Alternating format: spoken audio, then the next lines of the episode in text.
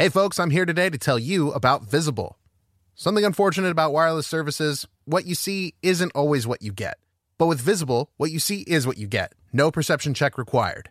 Switch to Visible, the wireless company that makes wireless visible. Get a one line plan with unlimited 5G data powered by Verizon for just $25 a month, taxes and fees included. If you're looking for a carrier that is upfront with no hidden fees, then go to visible.com to make the switch. You don't need more than one line of wireless to save, and you're going to be getting unlimited 5G data powered by Verizon. Visible is the wireless carrier that's constantly operating from a zone of truth. In their quest for total transparency, Visible wants you to know monthly rate on the Visible plan. For data management practices and additional terms, visit visible.com. Save on wireless without the hassle. Switch to Visible today and save at visible.com. Another day is here, and you're ready for it. What to wear? Check. Breakfast, lunch, and dinner? Check. Planning for what's next and how to save for it? That's where Bank of America can help. For your financial to-dos, Bank of America has experts ready to help get you closer to your goals. Get started at one of our local financial centers or 24-7 in our mobile banking app. Find a location near you at bankofamerica.com slash talk to us. What would you like the power to do? Mobile banking requires downloading the app and is only available for select devices. Message and data rates may apply. Bank of America and a member FDIC. This recording may contain content unsuitable for children. Hey, everybody, and welcome to the Dungeon Cast. I'm your host, Will. And I'm your host, Brian. This is a podcast where we talk about everything Dungeons and Dragons from calciferous caverns to carnivorous creatures. And today's topic is the three pillars of D&D. Prepare yourselves.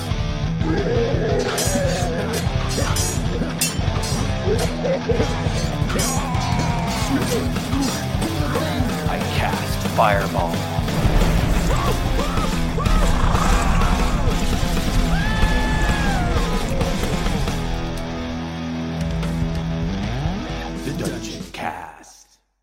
What are the three pillars of Dungeons and Dragons? Okay, so when the the construction, if you will, of this edition of D&D, when they were getting down to the nitty-gritty of it all, they just uh, to be clear, really quick, I don't think we've even addressed that. We primarily talk about fifth edition D and D. We did we this in- podcast. in episode 1 we did. I think I mentioned it offhandedly, but yeah. yeah. Okay, that's good that we it's good that we did, and it's probably okay to mention that it's, again. It is in the continuity Okay. that we are a fifth edition podcast. yeah, when uh, when fifth edition was being uh, formulated by Wizards of the Coast, um, they they had a, a kind of a founding concept, if you will, of breaking down the game to its simplest forms and kind of taking a look and examining it and like deciding like what makes this game what it is. And they have kind of followed this philosophy that the game has three major aspects and they are exploration combat and social interaction. And you'll find that pretty much any aspect of the game that you're playing like will fall into one or more of these categories. And so i think these three pillars if you will kind of really do sum up the game very well What's the first pillar? What are, what, what are we talking I mean- about first? Well, they're not in numerical order, but I think uh, I think we'll, we'll start with uh, the pillar of combat.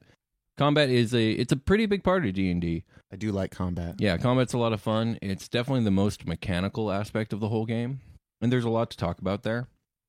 Um, I guess uh, when it comes to combat, one of the first things you got to decide is the order in which all those within the combat are going to go, and that's when you roll for what is called initiative. And you'll often hear your DM say roll for initiative, and that's when you know a fight's going to start. And basically, what happens is uh, everybody who's involved in the fight um, rolls a d20 and then adds their initiative modifier, which is usually based off your dexterity. Um, and highest number goes first, and then all the way down to the bottom. So when we decide who's in the fight, it's basically like everybody within the room, right? Yeah, anyone who's The involved. Yeah, anyone in the area. Because, like, le- theoretically, if there's a, a thing in the room that isn't necessarily going to fight, you still want to roll its initiative so that when its turn comes up, it will just keep doing what it's doing, or maybe run away, or or whatever. So like if you have a um let's say you get into a fight in the middle of like a town square and there are NPCs running around and Mhm. there's some like weaponless people right. that don't have any intention of fighting, you would Mhm. still roll initiative for them so they can take an action. Depending on how many there are, I might roll. If there's like two or three, I'll roll individual initiatives for each of them. And if there, but if there's like I don't know, more than that, any any Like number more than that, a like group. a, like a group I'll of just five or something. I'll just roll a general group initiative for them, and then generally they will flee on their turn. okay. Um, but yeah, so initiative is just it's just a nice way of uh of keeping things organized and keeping the combat in in order, and it's a good way to represent. Well, some people are a little bit quicker on their feet and quicker of thought than others. Yeah, a high dexterity character will typically go first. Yeah, Um, so there's are ways in the game that you can increase your initiative, right? there are a couple. Yeah, there are a couple ways. The number one way would be increasing your dexterity score because on certain levels, um, you can actually increase some ability scores. Um, there's a uh, there's a feat I believe it's called alert. We haven't even really spoken about feats, but there are these things called feats in the game that you can take at certain levels, and um, that feat specifically, I think, adds just a, flat plus five to your initiative roll, which is whopping. That's huge. Um, five is a pretty big number in this game. So, um, Yeah, Those when are you're the- modding your die, definitely. yeah, absolutely. Um, I don't think there's any other ways outside of uh, there are some magic items I'm sure that that help boost initiative. I think we went over um, for my character Rohan to get uh, an armor that uh, up the initiative. It didn't really do much for any of my other stats, Oh, but yeah. it did give me a plus one Yeah. to initiative. Yeah, I just I made that one up. Okay, that's like as, a homebrew thing. As I'm often yeah want to do, I will make things up. But yeah, that that armor boosts his initiative. So it's kind of up to your DM's discretion too when it comes to uh, certain items or abilities or features that may or may not boost your initiative roll. cool. Okay. So um, when it comes to combat in D and D, um, I kind of was saying how it's the more mechanical aspect of the game. Well, there's also a lot of like D and D jargon, if you will. There's a lot of terminology when it comes to combat. Yeah, it's very vocabulary heavy, so yeah. please stick with us. Yeah. So, um, yeah, and there's all kinds of vocabulary like, uh, is an attack ranged or is it melee? You know, is this a weapon attack? Is this using your standard action or your bonus action? Or is this some sort of free action? Um, you know, uh, d- does this um, attack require a save of some sort? And there's just all kinds of terminology. So as as terms come up, maybe try and catch me, and I'll I'll, I'll try and explain what that term means before we like keep going in the conversation. Okay. Um, so um, in in combat, not only do we divide up the turns, but the turns themselves kind of are divided up into an action economy, if you will. Um, on any player's turn, and usually monsters as well, they follow a lot of the same rules when it comes to combat. Um, you get three basic actions. You get your action, which is like the big thing that you do on this turn, whether that's an attack or uh, using a magic item or drinking a potion or something along those lines. Um, Something uh something you're gonna do that's gonna take like actual time in the battle, right? It- That's yeah, your action. Yeah, exactly. And then um all all players have what's called a bonus action, which it- there there's nothing um vanilla I think that that that constitutes as a bonus action. Bonus actions are almost exclusively like there's a feature within your race or within your class that lets you do a thing that's classified under bonus action. So um Oh, actually, there is one thing. There, uh, one thing that all players can do that is a bonus action is if you are dual wielding, if you have a, a light weapon in your offhand, you can make that offhand weapon attack as a bonus action. Okay. So players are typically allowed one bonus action usually like yeah, when they you- have you- a you when get- they have one it's one. Yeah, you get one action, you get one bonus action, and then um, you get a movement. Now, all players and all monsters have a speed, which is how many feet they can travel w- in one turn. the standard for most uh, player races is 30 feet. So uh I think now's a good time to talk about how long uh each person's turn takes in real like not in real time in Mhm. fantasy time in game time. I think I think the way it's divided is uh, an entire round of turns, which is basically everyone in the combat has taken its turn, is supposed to represent six seconds in real time. Okay, so when you have more people in combat, Mm-hmm. so everybody's turn is kind of uh shortened a little bit, would you say? Uh, kind of. That that's the thing when we when we start trying to like pick apart like the mechanics of the game and how that translates to real time. It can kind of get a little wonky because yeah, like how is it that if you have uh, 20 things all doing stuff and they're going in order, how does that take the same amount of time as five things? doing stuff. It's because they're kind of supposed to be happening simultaneously, but obviously they're not because Yeah, we're in turn-based. we're in a turn-based system. There's so no way to actually yeah, do that. there's This no way the to only actually do way to like Yeah. actually have a fight and have it make sense. Yes. in, in this setting. So you're just kind of got to let that part go. Maybe not the only way, but I I think it's pretty good. Yeah, Mm. it, it works. It works Final for me. Fantasy style. I like it.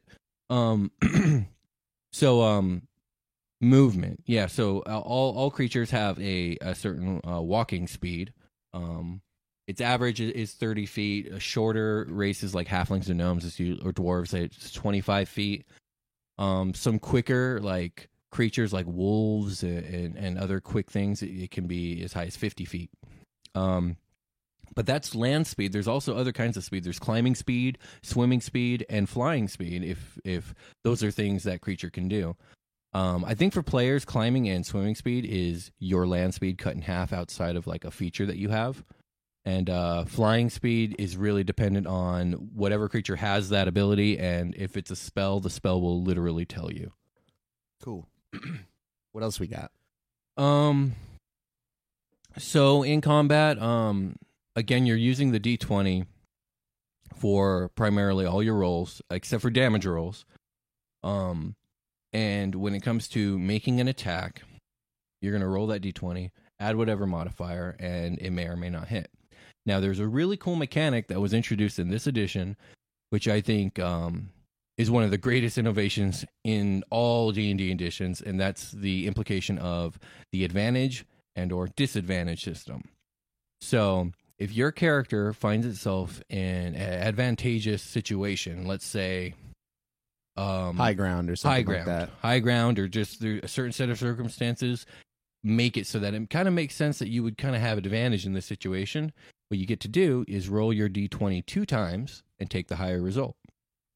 Vice versa, if the tables are turned and you find yourself in a very disadvantaged AKA the low ground. yeah, yeah, aka the low ground.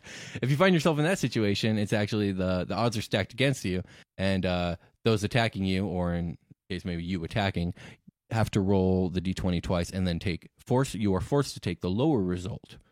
Um, and it really is a very simple way and streamlined way to to um evoke this actual um the you know the actual Like the sense that you actually do have an advantage. yeah, there we go. Sorry, it slip, slip, yeah, slip the tongue. But uh, um, in previous editions, this was much more clunky.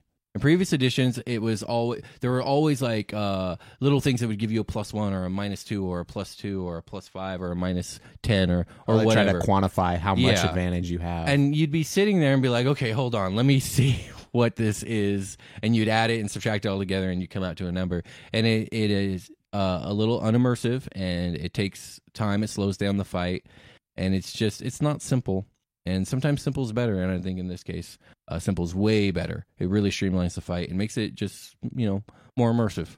So I've seen characters take, uh, or players rather, take uh, take their advantage rolls or disadvantage rolls, Mhm. and they don't. Um, they'll when they, especially when they have advantage. I don't think it, this happens when they have disadvantage, but they they take their roll, and their first roll was like definitely a pass. Like oh yeah, like an eighteen or something like that. Like oh I passed, and they don't bother to pick up their die and roll it again Mm-hmm. when they have the opportunity to roll that crit twenty. Yeah, So um, it I happens a lot. remind players like roll your second dice don't do yourself that disservice and make sure that you you take every opportunity you can those those crit 20s are really cool when they happen in combat they're Yeah. probably cooler than almost any other time Hell yeah, they are. Um, same thing with a disadvantage don't be like oh i just failed it like you probably should roll that see if you crit miss and then Yeah, you got to really see what happens it could change the trajectory of the whole fight. Um, but yeah, yeah, never, never skip out on a chance on a crit. I mean, five percent is the chance you'll get a crit. So it's, I mean, it's low, but like it could happen. It Yeah, does why, happen. why not why not go for it Indeed. especially in combat. I mean, there's no better time I, I feel than to roll. I mean, unless you're in a um in a spot with an NPC where you're like trying to bluff them or something. Like other otherwise, I don't. I feel like that's the best time to get a crit. Yeah, uh, I I agree. Um, and and to kind of go over crits again, when you when you hit when you uh, roll a critical hit on an attack roll, generally what you're going to do is double the damage. Whether that means you roll your damage dice twice or you just roll once and double it. Um, I have my own house rule for that. Where for what I do is I say it's auto hit. You maximize the damage, so whatever the maximum you could possibly do on a normal attack roll, you get that, and then go ahead and roll that weapon die or spell attack die one more time to just add a little bit of cheese on top of that. Nice. And uh, yeah, I find that fun. It, that that kind of goes back to fourth edition. It's more similar to that. But I started with fourth edition, and fourth edition gets a lot of hate from fans. But uh, I really love that edition, and I try and take the cool things that I like from that edition and bring it on over to this one. Which, even though fifth edition is is a better edition, objectively speaking, it fourth edition has a special place in my heart. there's there's uh there are condition effects in this game. There, Yeah, there uh, you can liken it to like status effects from like I don't know Pokemon or any any video game really where there's status effects like being poisoned or whatnot. Um, I would say that concept probably originated in this game, and who knows where before that. But there are a list of what are called conditions that are usually pretty um impairing to your character. There's like one or two that might actually be beneficial, but most of them are quite bad. Um, there are things like being blinded or being grappled, um, un- being knocked unconscious, um, being frightened or charmed, um, poisoned, paralyzed, petrified, um, stunned. Being knocked prone is considered a condition because you're you've been knocked on the ground and it's going to take a movement for you to get up. yeah, let's get in, into the specifics of these things a little Okay. more. So, uh, like things like poison and paralyzation, those are those sound like similar kinds of things where you would need to cure them to to be okay, right? Uh, it really depends. Like it, it'll um, whatever is causing the effect. There, there will be kind of a little descriptor saying like how long it takes for that effect to wear off, or what it takes to uh, cure that effect. Usually with poisons, that they usually last like an hour or sometimes a day, um, unless there's some sort of like healing interception there. And what is a poison typically going to do to you? Um, I think poison puts you at disadvantage um, on all your attacks, skill rolls. Um, what else does it do? I think it might even like half the damage that you do, but I'm not positive on that. I'd have to look it up. And I'm sure some of these poisons are, are specific. They'll be like listed in their in their uh, Yeah. description. Yeah, almost all of them are definitely uh, specific. The things that can poison you would be like I don't know a giant poisonous snake Yeah. or you know uh, a vial of poison. Like let's say uh, an orc archer soaked all his arrowheads in like some sort of vile toxin and fired, and you got hit with it that day. Like you're probably gonna get poisoned. Right. Okay. Um, paralyzed, you know, it keeps you from moving. A lot of these are really, uh, they really impair your ability to move, like being restrained or grappled. Um, obviously, being unconscious or knocked prone, being paralyzed, uh, being stunned. Just you forgo your turn period. Um, being petrified, you were basically you were turned to stone. Like, yeah, that's a serious one. If you get petrified, that's a big deal. Yeah. What do you do? Let's talk about that. What do you do if you if you turn into stone? Yeah, usually you're gonna have to get some sort of magical like remedy to that, and usually it's not gonna be easy to find. So if an enemy is about to um, paralyze or frighten or um, or stun you or petrify you, usually you'd have to save, right? Yes, You have an opportunity always. to to get out of that before Yeah. it happens. Yeah, almost always there's gonna be some sort of save that you'll you'll have to roll. Um, I actually like the the frightened condition. I find that one interesting because the way that one works is you if you are frightened by a creature, you can move. You cannot move any towards that creature in any way, shape, or form. And as in fact, you have to use all of your movement to move as far away from that creature as possible. You have to use your yeah, you have no that. choice. Yeah, Okay. you are strucken by fear. so you Um, run away as far as you possibly can get from Yeah, it. yeah, That's that's that's really really bad for you. yeah. So you have to uh, spend a whole turn moving back to where you were, which might not even be near the creature, right? Yeah, well, I mean, it's designed for you to be as far as from the creature as you can be. Um, the creature that comes to mind when I think of the frightened um, status effect is uh, dragons. They almost always cause that in either like an aura or in some sort of like dragon fear stare or something like that. So that's actually something pretty deep in D and D dragon lore. That seems pretty problematic. Do you know of a way that like a player can counter being frightened? Um, you could be a halfling. Halflings are immune to fear. Um, sweet. uh, I think paladins Go Frodo. have yeah, go Frodo. Uh, paladins have some stuff. Um, there are some spells that protect you from that kind of stuff. Um, have a high wisdom stat that'll help you with the save, I suppose. Okay, so it's a wisdom saving throw. I think. Okay. I think that's correct. So pass all your saving throws. That's the way. That's how you win D and D. Yeah, and um, and of course the worst condition uh would be death. Yeah, dying is probably the worst of them all. Death is a condition of living in this game. Yeah, it is. Um, so dying, dying probably comes up the most in combat, um, and it is a thing that your character's got to be worried about. And the way it works is, um, there there are two ways that you can die. The first is if you are brought to the equivalent of your maximum HP level, but in the negative. So you drop to zero, you're now unconscious. If whatever keeps hurting you keeps hurting you and drops you into the negative equivalent to what your maximum HP is, you die. So let's say we've got uh, like a level one character with like 20 HP, Mm-hmm. and he takes 20 HP or she, and uh, then takes 20 more. That character is effectively dead. Effectively dead. Is dead. Um, the other way you can die is when you are brought to zero, you are considered unstable. You're unconscious and you're unstable. And on your turn, you make what is what, call, what is called a death saving throw. You're bleeding out. Everything is everything is really foggy. Um, Yeah, you're, yeah. you're pulsing red in your eyeballs. Yeah, pretty pretty much. Um, You need your teammate to come like press A over you to like pick you up. Kinda, yeah, because a, a teammate can help stabilize you. So yeah, that totally is an equivalent. Um, so on your on your turn, you make is what it what is called a death saving throw, which is just a saving throw in which you need to get a ten or higher to help you stabilize.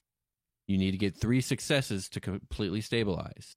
But if you fail three times, you are considered dead. So potentially you could roll five times. Like Yeah. in, this. Yeah, you could absolutely, um, and it happens. And um, I think uh, when when Jake's character died, uh, it was by by saving roll, wasn't it? Yeah, he um he went down quite a bit into the negative. he was close to just straight up dying, Uh-huh. but um he failed 3 in a row. I mean, I Poor Jake. he hasn't rolled that bad since, thankfully. Yeah, Like he's he's gotten close, but no, yeah, Jake is uh in our campaign, he he was playing uh, an Aarakocra um, that had lost his wings in a duel and had to wander the earth uh, flightless.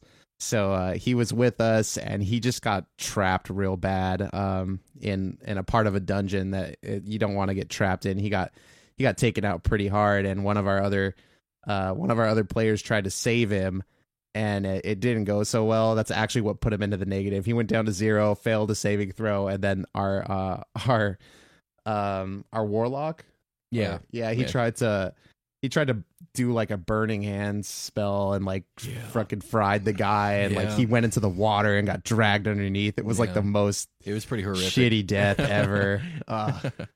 and the party and the party was silent for a moment. um, yeah. So uh, yeah, death saving throws and being dropped to your maximum HP, but into the negative. Those are the two things that will kill you.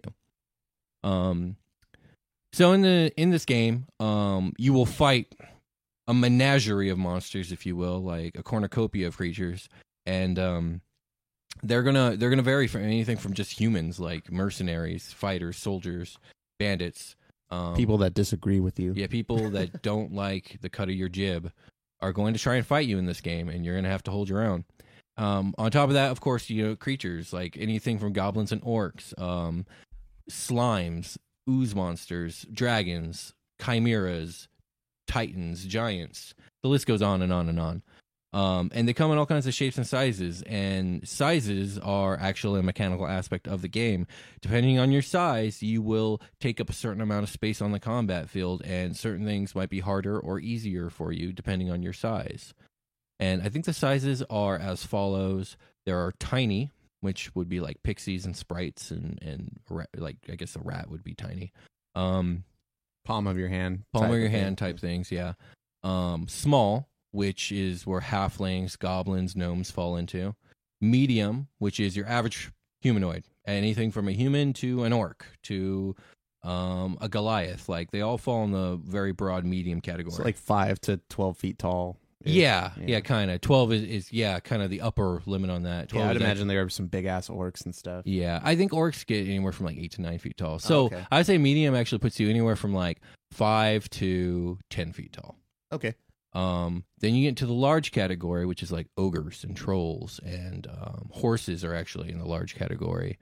Um, so things of kind of that size, and then you get into huge. you- You're starting to talk about. gi- Oh, actually, no. Then you get into huge. Yeah, it's huge after large, and then those are like giants and uh, hydras and like some younger dragons are that size.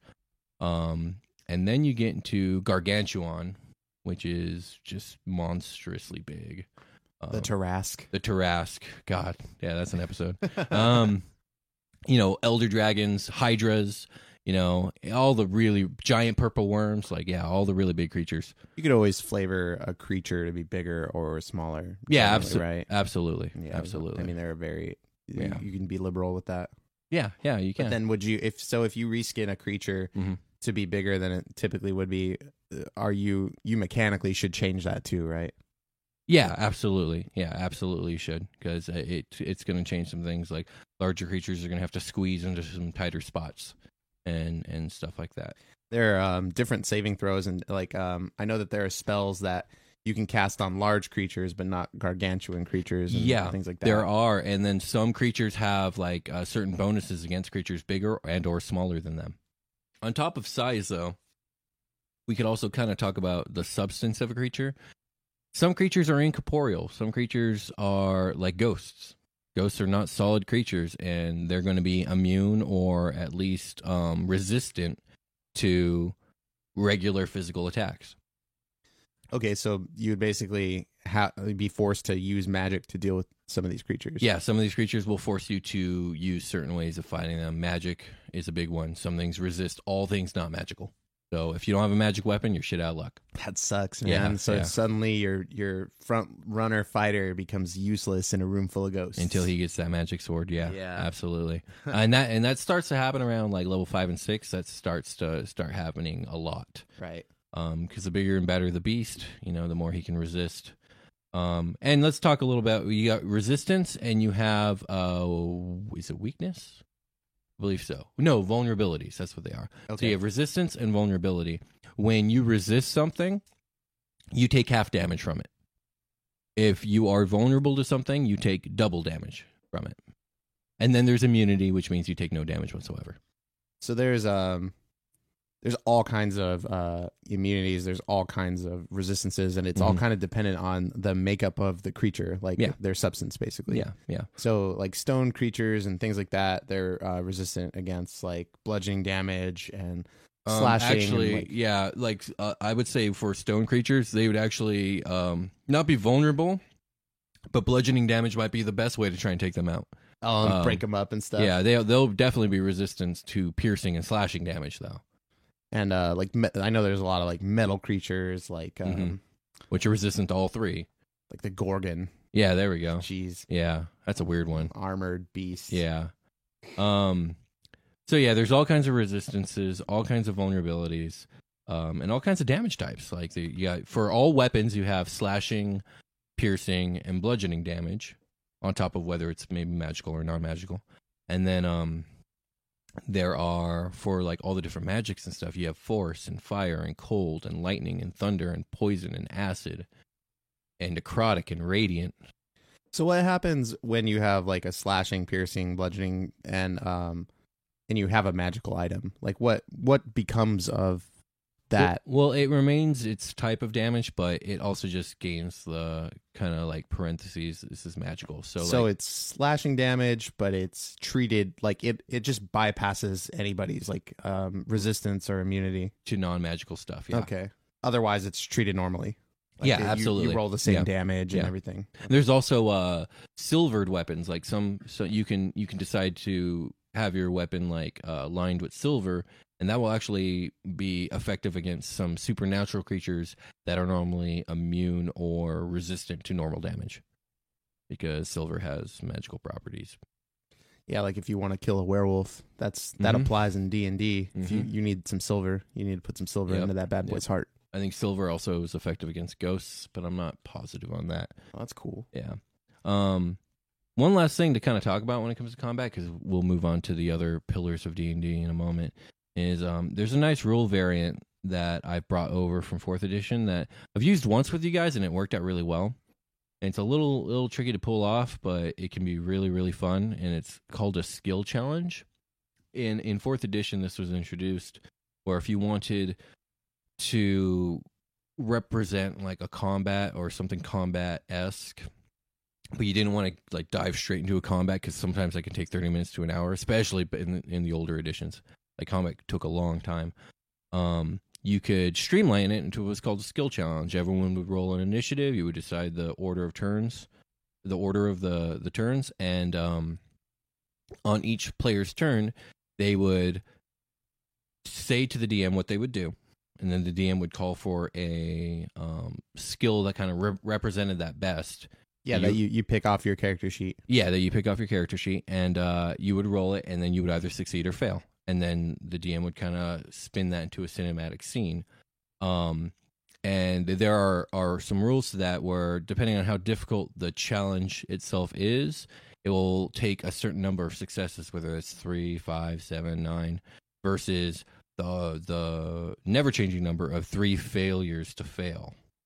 So um, you guys actually recently we did a gladiator fight, but we needed to streamline it, and um, we turned it into a skill challenge. And for you guys, it really worked out. I've done skill challenges for other groups where it just was really clunky and did not work out at all. It's because uh, the skill challenge kind of puts a little bit of power into the player's hand to help make this cinematic sequence work and get creative and imaginative. And some players they just aren't ready for that. They don't have that.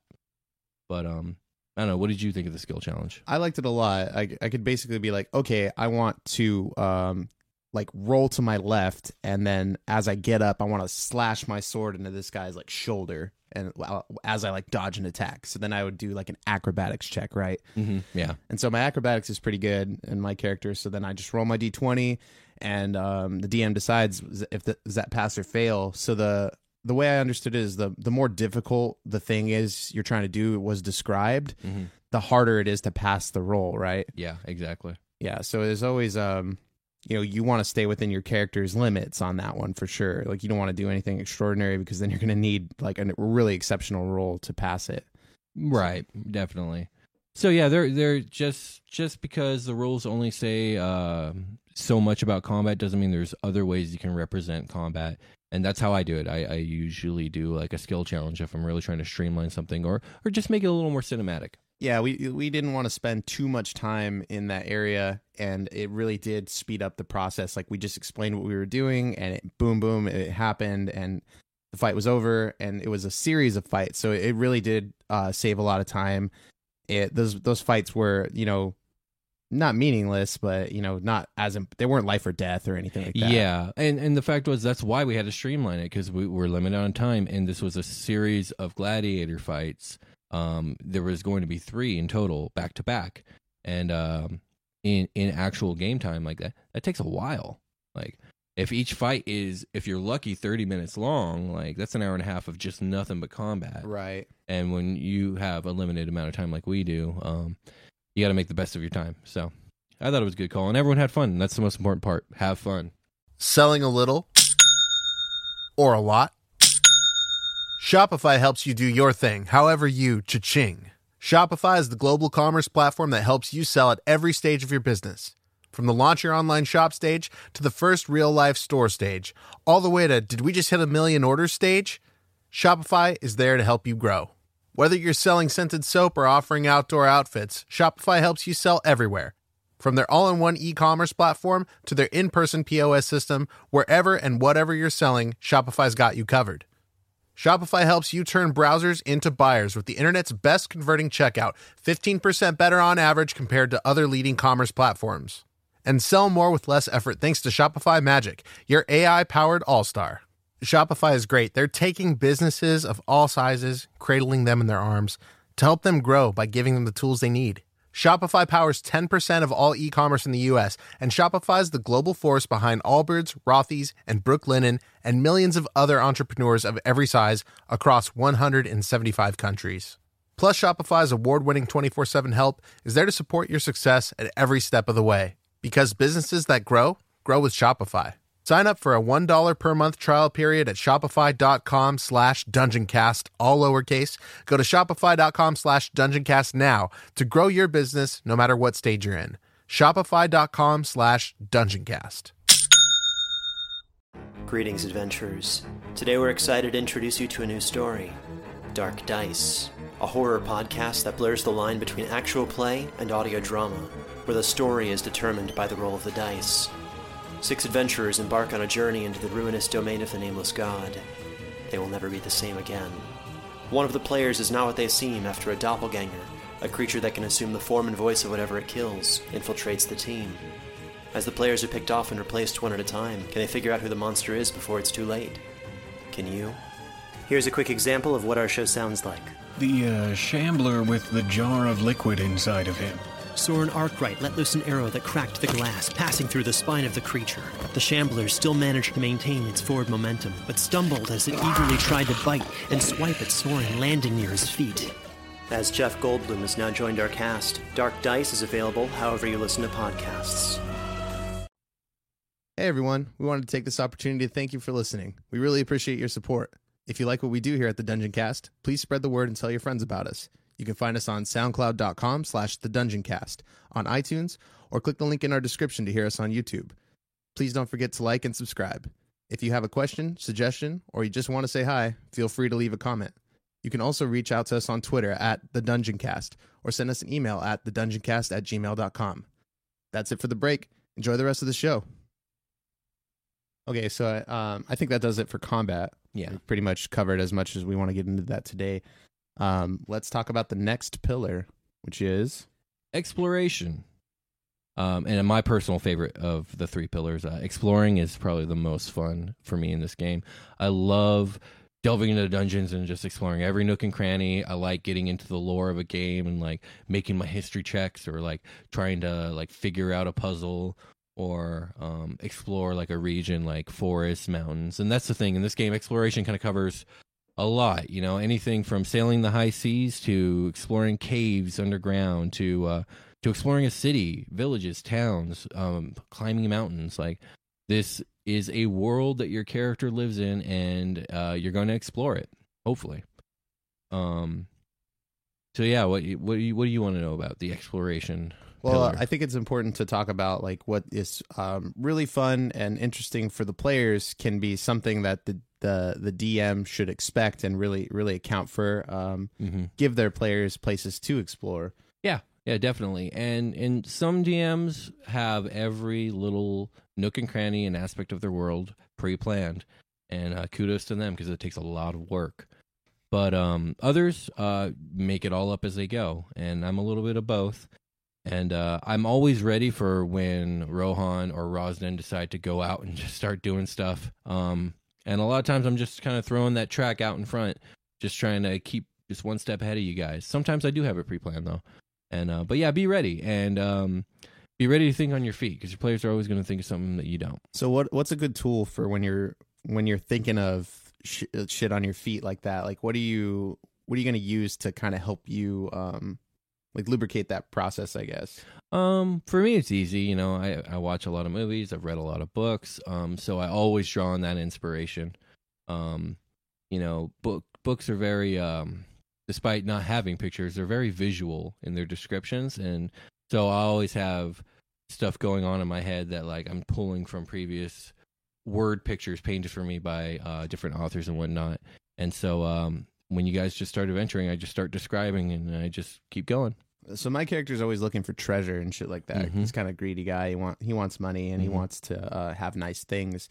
So um, when he goes out into like the wilderness or is checking in caves and stuff like that, or maybe like just kind of strolling around town looking for items, you know, um, I don't know. What would you have me like stumble upon? I, like, are those things that you have ready? Are you ready for characters to kind of roll out and maybe find a chest or something like that? Or because I remember Um, one time we found a dead guy in a ditch and he had all kinds of cool shit on him. Yes, that did happen. Um, for for that kind of thing, I tend to I took all that shit by the way. yeah yeah for for that kind of thing, I tend not to. Um, I'm not going to put a chest in a place just because a player is looking for it. That's to me not good DMing because then the player's gonna get upset when they look and nothing's there. But the fact of the matter Or they're is, going to go out every time they can to find a chest. right? Yeah, th- you know, and um, and the fact of the matter is that's not how real life works. You don't just go out and find buried treasure every time you go into town. That specific time, there was that thing was literally there and was there the whole time. Um, and it was actually I was really really happy when you decided to do what you did because it was like, oh, cool, they're gonna find the thing maybe, and then you did. I was like, oh, this is cool. Um, so uh, if if the player goes out looking for stuff, I'll always kind of have an idea of what's going on in the town. So maybe they won't find treasure, but they might find some stuff out about the town that they otherwise wouldn't have because they were snooping about. Okay, so um that that all applies to like any area. Like if you want to walk up into the mountains, walking around town, go into some ditch or some valley or whatever, there's probably going to be something to explore. Yeah, yeah, and you may and often often may find nothing, but you never know. So Um, uh, on foot, things take pretty long. If you're if you're gonna walk out somewhere, you know, um, that's gonna take time. Like Mhm. real real world or fantasy world daytime, like Mhm. or nighttime, whatever Mhm. whatever whatever you're doing. Um, so what's a what's a good way? I know like um, we got some horses and stuff that usually helps a lot when you're when you're doing land travel. Yeah, so in D and D you have uh, long distance and short distance travel. Um, oftentimes, characters will find themselves traveling across regions or between cities and whatnot, and that could take days and days and days. Um, so ways to shorten that would be, of course, on horseback or maybe uh, carriage, um, by boat, you know, over the sea.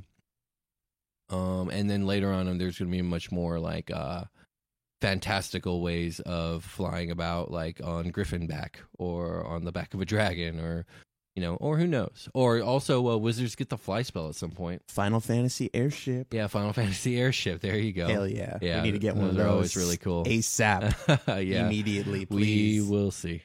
we'll see about that. Um, Proficient in airships. And That'll it's- be me.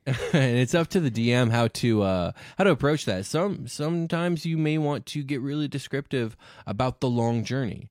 Sometimes it's just you know what you guys went on a trip. It took you two weeks.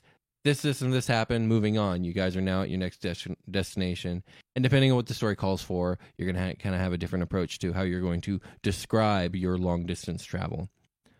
Okay, so when um when I'm out looking for treasure, because that's that's what I like to do. Um, I mean, what am I gonna what like? Okay, so I walk out into like a hillside, Mm-hmm. and I'm just kind of looking around for for whatever. Like, what's a good way to find what what what you're looking for that you don't know you're looking for? So you'll find when uh, when you're exploring, you're going to use a different set of skills than you might during combat or during social interaction. Um, and when you're looking for treasure, you're going to be rolling investigation checks or perception checks. Um, if you're trying to sneak up on something that may be guarding that treasure, you're going to be rolling your stealth check. Um, trying to think of any other skills that may be pertinent to exploration. Nature is going to come up a lot in your exploration in more of a natural setting um, just kind of understanding the plant life and animal life around you, maybe tracking an animal or some such, or recognizing the tracks of some animal that might be in the area might be pertinent to your exploration. So uh, always play to your strengths, right? Like when Yeah, you're when you're out I mean- exploring, you don't want to try to do a skill that your character sucks at, even though it might be the best skill that you that that would be for that situation. If your character's bad at it, there's probably another way that you can creatively think of something to. Yeah. um, to- There, I mean, there is, and and you know, you might not necessarily want to, um, you know, play to your weaknesses, but at the same time, there's no way around it. Like sometimes, I mean, who's to say that you're not a character that likes to explore, explore but you're kind of shitty at it? Like that's that that could totally be a thing. yeah, you, like stealth is so good in in this game that uh in my helpful. experience um but some characters really suck at it uh, like you have to be exceptionally good good at it to do it all the time you know like Yeah. eventually you're gonna fail stealth checks It's true. that's always bad you're trying to be sneaky and you get caught up Yeah, now everybody knows you were trying to be sneaky that's always fun. so if it's an npc with some intelligence you know that that's a bad look man you don't Yeah. want to And not only are you trying to avoid, uh, you know, being spotted by enemy combatants with your stealth checks, but oftentimes with your perception and your investigation checks, uh, you're looking for traps or difficult terrain, um, which there are a lot of in this game. You know, dungeons tend to be booby trapped all over the place. There are pit traps and acid traps and uh, flame jet traps and just a whole host of traps that you'll find in the Dungeon Master's Guide. And uh, it, on the more natural setting, in like a, a forest or in a cave, there's going to be uh, like natural treacherous terrain, like a razor vine or quicksand or um, you know rock slides and such. And your investigation and your perception are what's going to help you avoid and spot those traps and uh, tricky terrain. So uh, let's say that you have a mystery on your hands, like DMs are apt to provide for you, Mm-hmm. um, and you want to go explore and look for clues. Um, you might find some things that you don't really understand, but um, are there some ways that you're, like, especially out of character, you're, you're going to see, you're going to have things described to you that your character sees that you're going to be like, okay, what the hell is that? Um, there are some skills that you have that can kind of help you curb that and, and mitigate that a little bit. Like, uh, like insight would probably be a good one, right? Um, insight is is definitely useful. Um, when it comes to like recognizing something you haven't seen before, that's usually gonna be some sort of knowledge check. Um, whether that be history or nature or arcana, what wherever this thing kind of falls in. Religion is another one. It, it could fall under like a, a religious thing if this thing is like a fiend or some sort of cultish symbol, maybe, or you, never know. But yeah, when it's something you haven't seen before and you're trying to recognize it, it's going to be a knowledge check, and that's going to come up a lot in exploration as well. Um, especially when you're exploring like old ruins of an ancient civilization or anything really really old, um, or uh, anything like uh, that has like a legendary or fo- folklore kind of uh, thing about it. Um, also, uh, kind of getting back to the whole nature thing, um, finding food, water, and enduring weather are things in this game when you're out there in the wilderness. Um, depending on the situation, I don't tend to make you guys keep track of uh, food and water and rations and whatnot. But if you guys are in the middle of the desert, I am going to make you guys keep track of that because it wouldn't make sense to otherwise. Yeah, it suddenly becomes a very real problem that you have to focus on when you're out in like harsh conditions. hmm Otherwise, it's just kind of passive. We're passively getting food at the right times, and um, we've got a ranger with us that can forage, and like Exactly. people that are capable. We're probably getting food. you Yeah, know? w- which is a big part of why I don't make you guys keep track of it. When you, guys have mostly been in like very green areas, you've been in forests and on plains and whatnot, and you have a really kick-ass ranger with you, so I'm not going to bother. But when you're in the desert, I will. Or if you're like stuck underground for like days and days and days and days, like you definitely, I'll, I'll be keeping track of that. And having a good nature skill really helps with that. It helps you forage for food. It helps you find water. Um, yeah. it- When you when you're limited on time um, during a game, you don't want to uh, you don't want to waste too much on little trivial things Yeah. like oh how much gold are you spending on this thing make sure you subtract that and like oh now you got to go eat lunch or whatever right. you know just like that that well, can, some some DMs do that. yeah but we don't we don't have the luxury of that yeah, that's not our game. That's Yeah. not our game. That's someone else's game, and that's cool. But um, also, I, I I've been forgetting to mention this whole time the survival skill, which also ties into the foraging for food and uh, enduring horrible weather, whether that's like extreme heat, extreme cold. Um, yeah if you're like out in the desert or up in the mountains you're probably going to roll that a lot yeah, and uh, and if you start to fail those rolls, you're going to start suffering from what's called exhaustion, which is kind of like a condition, like we talked about in the combat phase, but it's a little bit different. There are levels of exhaustion. I think there's four. There doesn't the barb the barbarian go through like levels of exhaustion with their rage mechanic Uh, not exactly. There is a archetype of the barbarian who goes into a deeper rage called the frenzy, okay and when he when he taps into that second level of anger, uh, he's left exhausted afterwards, and he suffers from one level of exhaustion. being angry makes you fucking tired Yeah, exactly. um, but exhaustion works a little bit differently. There are levels of exhaustion. I think there's a total of four. There might be a total of five, and each level um, just causes your character to be able to do less and less and less until at level four you die. So I guess there's three ways you, your character can die. One is by HP deficiency. One is by uh, failing the death saving throws, and the third is if you reach the final level of exhaustion, you are considered dead. what about like old age Oh yeah, there's that too, but like I've never seen that occur in an actual D and D game. Yeah, you're, you rolled a character so old that midway through the campaign they just fucking They just croak. die. That's- Jeez, That's hilarious. what a geezer. um, so uh so so weather conditions also uh you know you're gonna you're gonna face other types of things out there uh when you're exploring like uh drowning drowning and stuff like that like that's a thing that can happen you can drown in this game and there are saving mechanics that you would have to roll for that. Okay, so while while I'm meandering about the the fantasy world that my DM has created, there's lots of uh, wonderful NPCs that you may or may not ask the name of. But- yeah. But uh, that's that brings us to our next uh, pillar, which is uh, social interaction. And uh, you might be a very very rude person and not ask for people's names, yeah. And that might offend some people yeah. that are fantasy or not. So for reference, the group that I run with Brian here are fucking notorious for never asking anyone's name ever. And then they always find themselves in a situation of what's this person's name? I go, I don't know. You never fucking asked. We're usually like, "Hey, yo, that you give us the shit you have now." Yeah.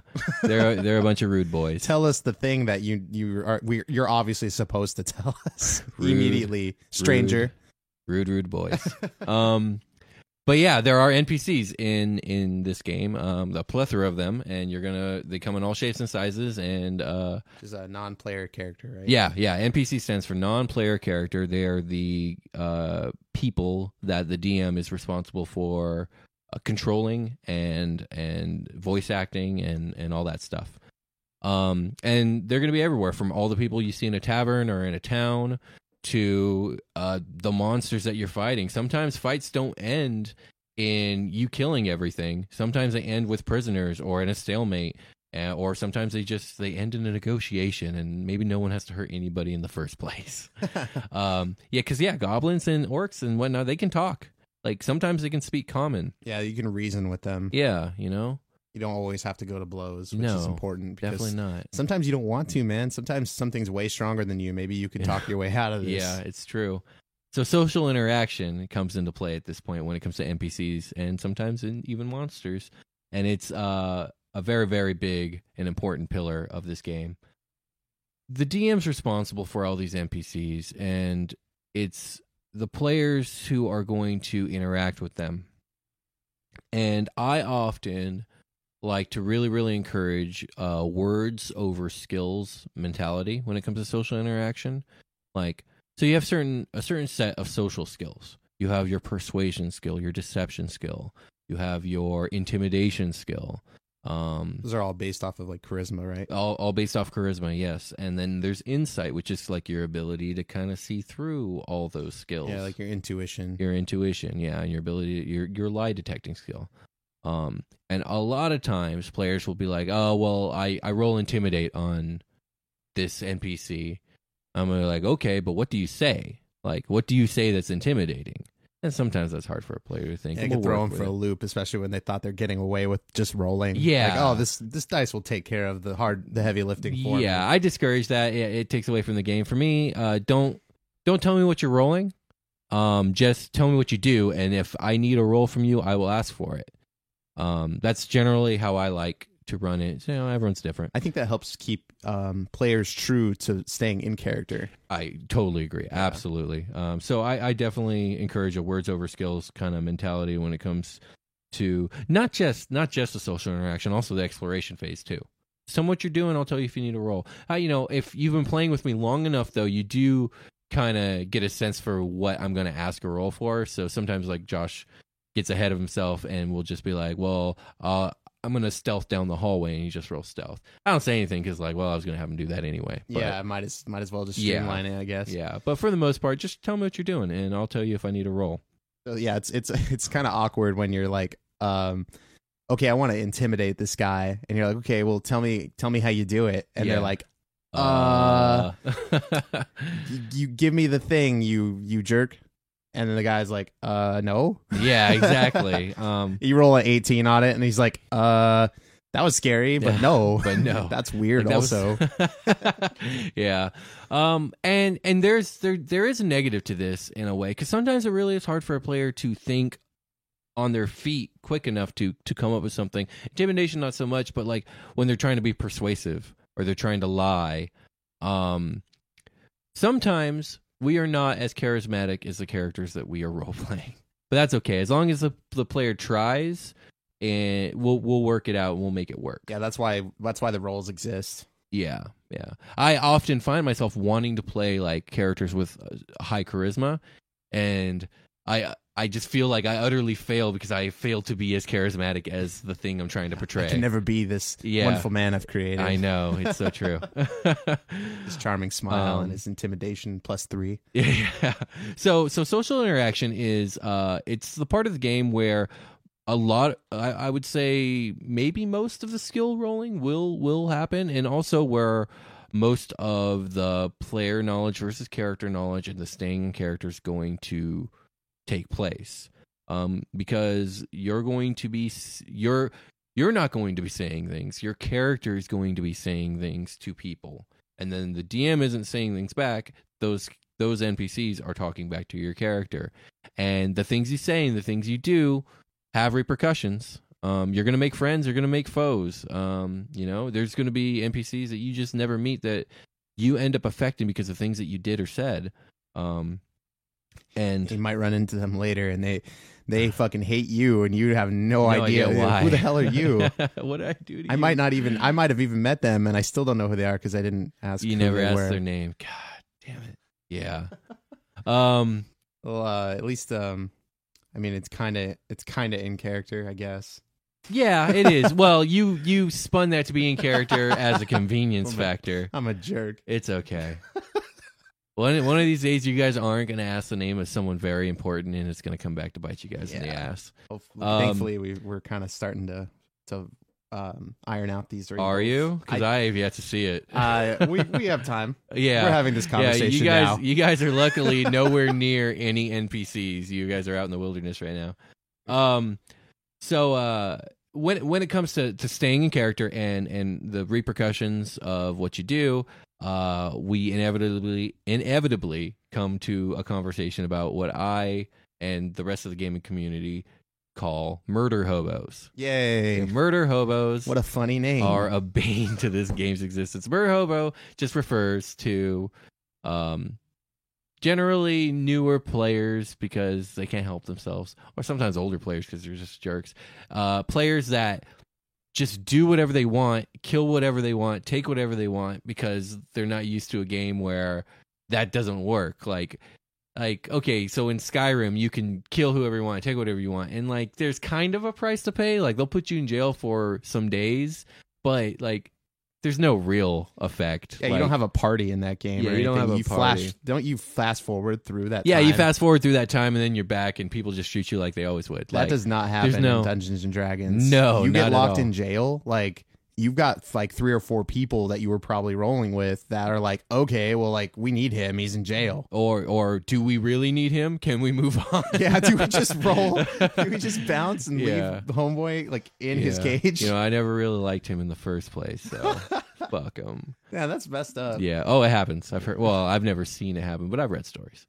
Um. So murder hobos. Uh. You know. It's so wait, why does why is it called? What, where did that Oh, name come because from? What is it called? Murder hobos. It's because they, at, like liken to hobos, they travel the land, and then the murder part is they just kill and take whatever they want. like like pillaging vagrants. Kinda? yeah, pillaging vagrants. They're, they're, you're basically the bandits. You're the bad guys at that point because you're just going from town to town, kicking ass t- and taking names and taking what you want and, and moving on. You're and not gonna be- eventually, it's going to come to bite you in the ass because the whole region is going to like, you know, swell up against you. What are those? Um, like my character has respect to the stout folk because he's basically like uh, raised by dwarves. Yeah. So what's the other one? Um, Uh, folk folk hero. yeah, folk hero. Folk hero You're the opposite. Murder hobo is the opposite, opposite of, folk, folk hero. hero. Definitely, yeah, that's that's absolutely correct. And a folk hero could ruin his good name by becoming a murder hobo.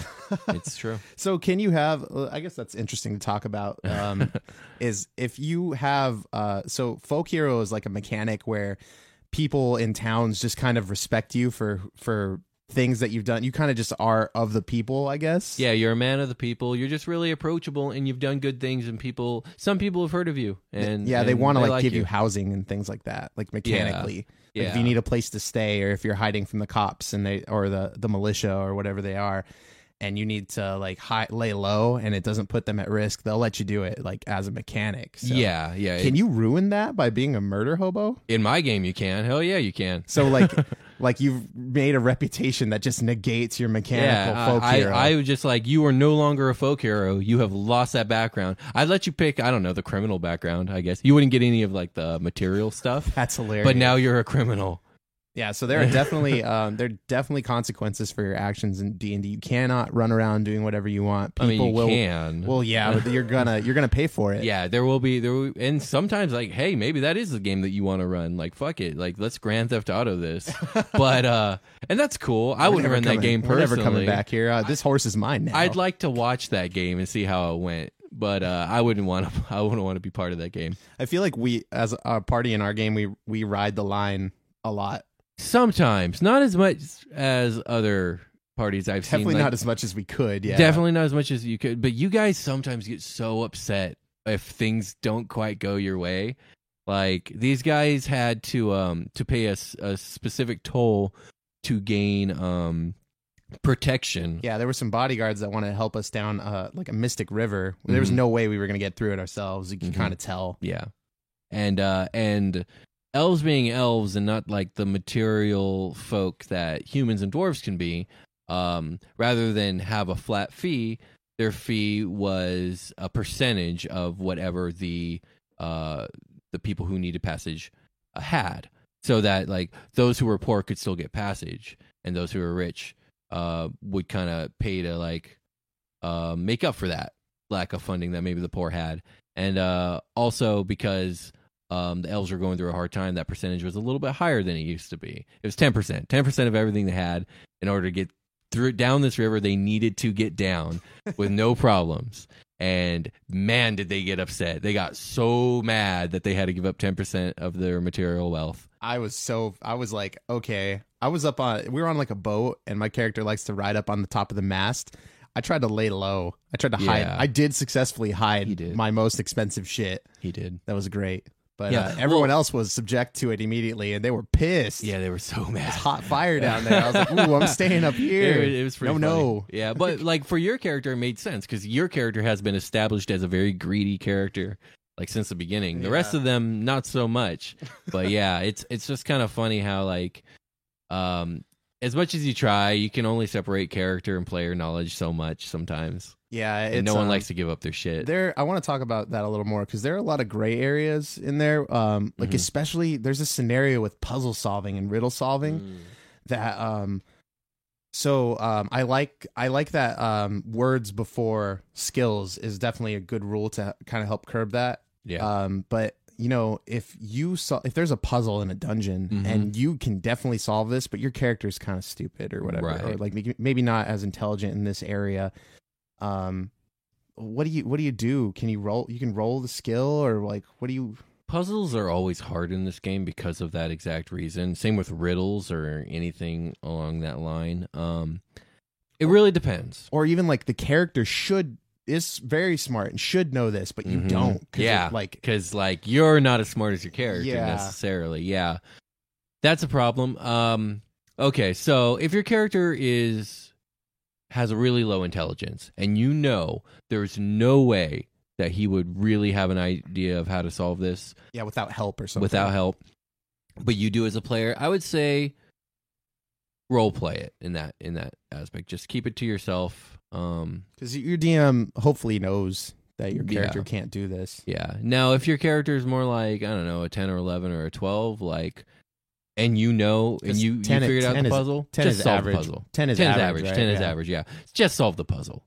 Uh, puzzles can be one of the most unimmersive part of the game. They're fun though. I love puzzles, and I'll throw them here and there. Yeah, they get kind of like convoluted because of this, though. a little clunky because of this. Yeah. Um, if a character is really intelligent, and I as a DM feel like they should have a little bit of edge, I might give them a hint. But hints are hard because sometimes a hint can just blow the whole thing wide open and like it make it too easy to solve. So if a smart a character, if a player is uh is not figuring it out, but their character should, and Mhm. they- like let's say they roll for whatever uh skill they would need to complete the puzzle, Mhm. would you just describe what they do? Like, okay, so you go over to I don't know the door panel and you put in the right combination because you figured out the puzzle Yeah. or whatever. That's one way to do it. Uh, at that at that point though, if you're rolling a skill to solve the puzzle, what's the point of the puzzle?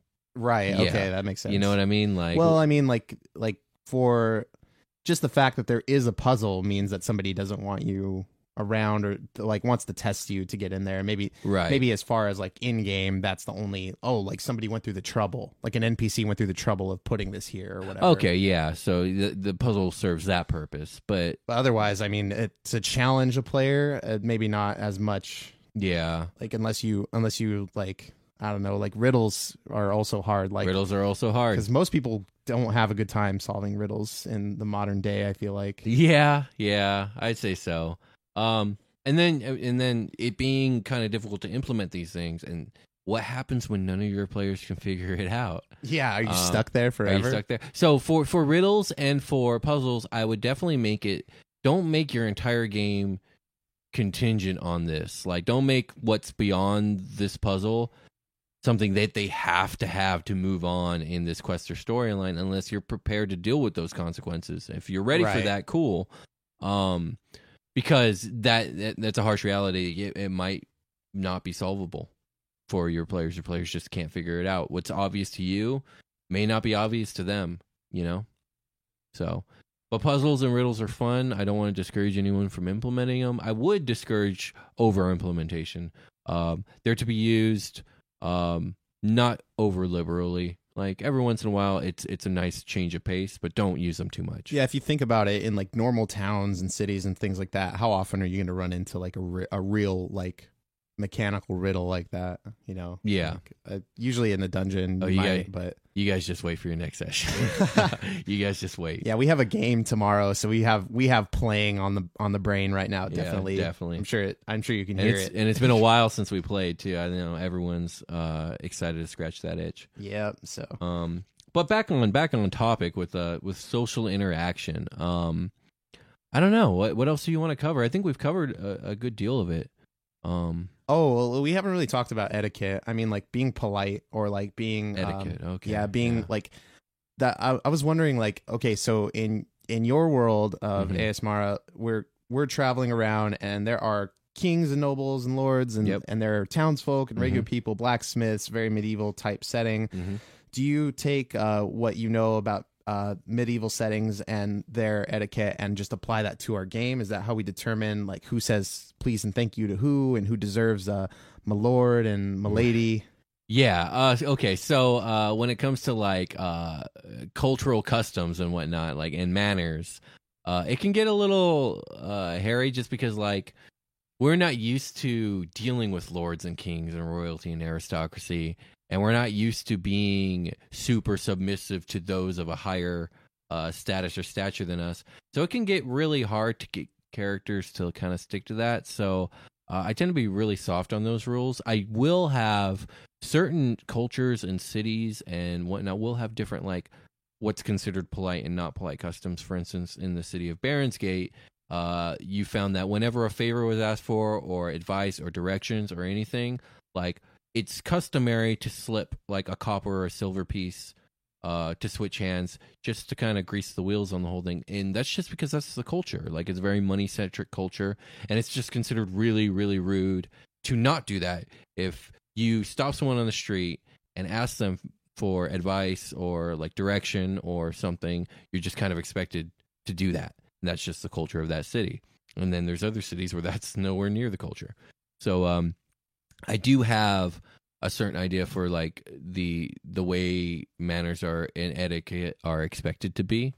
But when it comes to like oh god, we, sometimes you guys are rude as hell to lords and ladies that you should not be uh theoretically speaking. And uh you know i just i let it go because it's that's that's a difficult one. We're not used to in our society now having to deal with that. So it could be easy to forget and when a really arrogant lord or lady treats you guys poorly uh it's hard for you guys not to react back Yeah, yeah there's um staying in character is very important here Mhm. too. I think because some some characters aren't gonna be polite. They're not gonna want to. They don't Yeah. pay respects to people like that. yeah yeah and that could totally be an in character thing and yeah that's totally cool I feel like Um, our party should should not. They're not like that. Maybe. Rosden. Maybe. yeah feel like Rosden he's got some- I, I see him not giving a shit what your title is yeah. But uh but for the rest of you guys, it should kind of be important, especially Thanik. I think Thanik is uh the best when it comes to that. Yeah, he's ba- actually. he stays in character really well. He's, Yeah. he's basically a noble. I mean, yeah, and yeah, and that's the thing. He is a noble. I kind of want to talk about that because I have a tendency to play, uh, quote unquote, former nobles or nobles on hiatus, if you will, and um, the walkaways. yeah, the walkaways, and I will make sure that when they're addressing somebody, they keep the hierarchy, if you will, in their mind. If they're addressing a king, they're going to pay respects to that king in that nation's custom. And if it's like an equal lord, he's going to have that kind of relationship. And if he's talking to a, a commoner or a peasant, he's going to have that kind of attitude. And if I got a good party going and if the DM is on board with it, it goes really well. Sometimes it doesn't go well at all because what we were just talking about about how it's hard for the players to kind of deal with being talked to poorly. Sometimes the DM, if if he's not on top of his game and isn't really paying attention to what he's doing, will kind of forget like um, that if this character really is a lord, commoners and him are going to talk to each other in certain ways. Hello, everyone, and with that, we're going to call it a game. Want to thank everyone for sticking around through that one. I know it was a little long. As a reward, I'm going to go ahead and hook you up with everybody's best friend, everybody's potential lover, the Sage DM. Take it away, Sage DM. Hey everybody, Sage DM here with your Sage DM advice for the week. Remember, a big wife and a big barn never did a man any harm. That's all I got this week, folks. Goodbye.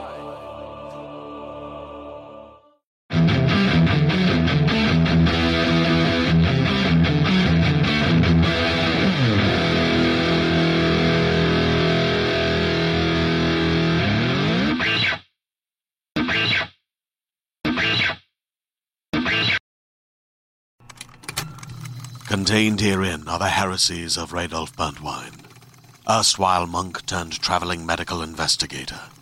Join me as I uncover the blasphemous truth of a plague ridden world that ours is not a loving God, and we are not its favored children.